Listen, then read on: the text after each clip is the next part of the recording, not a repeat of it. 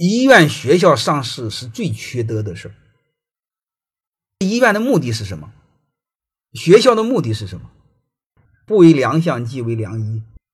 所以我还是认为有良心的做的事儿，你即便是上市，我认，水到渠成去上市，就是我给客户服务的很好，客户愿意交钱，就是很多客户想找我找不着我，我想扩张，你这种情况下是可以。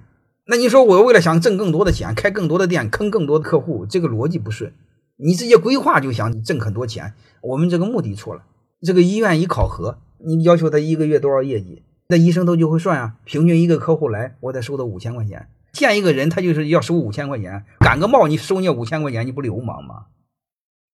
你拔个牙有时候你几十块钱几百块钱就拔一个牙，然后你再忽悠他，这个也不好了，那个也不好了，一弄几千块钱。关键是他是人呢，各位，他不是头猪啊，你随便弄，这是很恐怖的事。